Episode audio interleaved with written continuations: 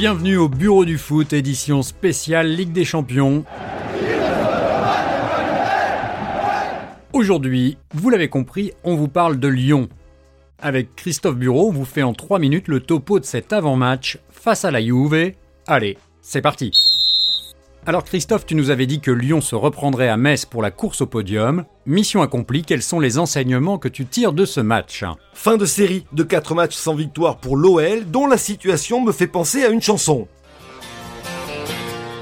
Toujours vivant, oui, l'OL est toujours vivant dans cette course à la Ligue des Champions. Cette victoire à Metz, marquée par une nouvelle intervention interminable de l'assistance vidéo et par une prestation encore laborieuse dans le contenu, permet à Lyon de remonter à la septième place du classement, mais avec toujours cette longueur de retard sur le troisième, Rennes. Qu'as-tu pensé du système de défense proposé par Rudy Garcia?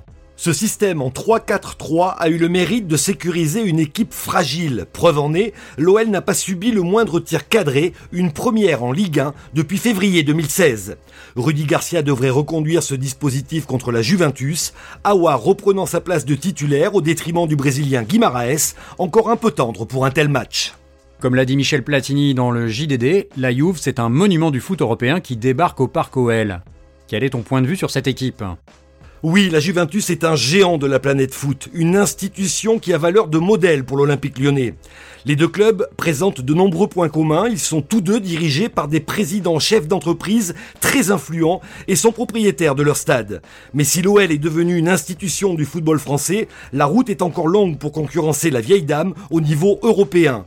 Longue et périlleuse. Tu peux préciser ton dernier point? Au début des années 2000, les supporters de l'OL s'enthousiasmaient pour les résultats sportifs. Aujourd'hui, ce sont les actionnaires et les investisseurs qui se félicitent de l'évolution du club.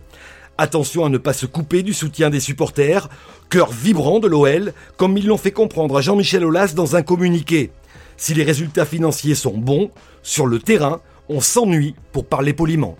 Alors est-ce qu'il y aura un match entre le premier du Calcio et le septième de la Ligue 1 sur un match, oui. Sur deux, ça me semble compliqué. L'OL va défier un géant, mais un géant au pied d'argile en Ligue des Champions. La vieille dame est hégémonique en Serie A, elle a remporté les huit derniers titres, mais elle court après une consécration européenne depuis 1996. Cinq finales perdues depuis son dernier sacre européen. Remporter la Ligue des Champions est aujourd'hui l'obsession des Bianconeri. Donc si je te suis, c'est mission impossible pour l'OL. Je pense que les Lyonnais peuvent obtenir un bon résultat à l'occasion de ce match aller. Ils ne jouent pas leur saison sur cette double confrontation. Au contraire, elle représente un bonus de prestige qu'il faudra aborder totalement libéré. La seule façon de rivaliser avec une vieille dame portée ces dernières semaines par un Cristiano Ronaldo irrésistible. Le Portugais a marqué ce week-end lors d'un onzième match consécutif en Serie A, record égalé.